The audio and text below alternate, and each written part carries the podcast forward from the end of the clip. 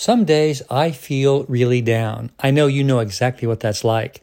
I also know that if I don't express that to someone, it hangs around a lot longer. Often I'll just say to a friend that, you know, I'm not feeling very good today about myself. Or I'll say something like, sometimes circumstances could be a lot better.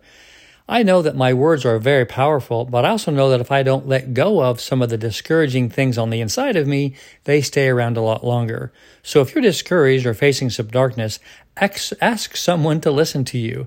Ask them to quietly listen to what you have to say and talk about what you're experiencing on the inside of you.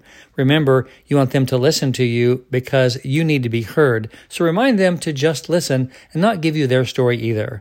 I love you. I'm Dan Clark.